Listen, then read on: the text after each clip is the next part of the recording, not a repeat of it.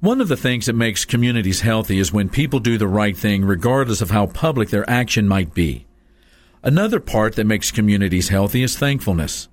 The human spirit goes downhill pretty fast when it's focused on itself and what it deserves and what it's being deprived of, whether real or imagined.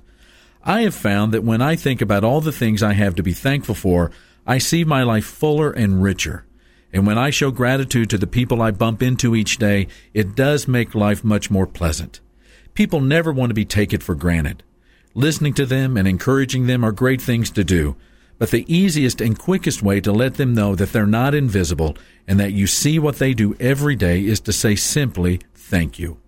This is Mark Absher, the MacArthur Park Church of Christ, encouraging you to be the kind of person who says thank you a lot.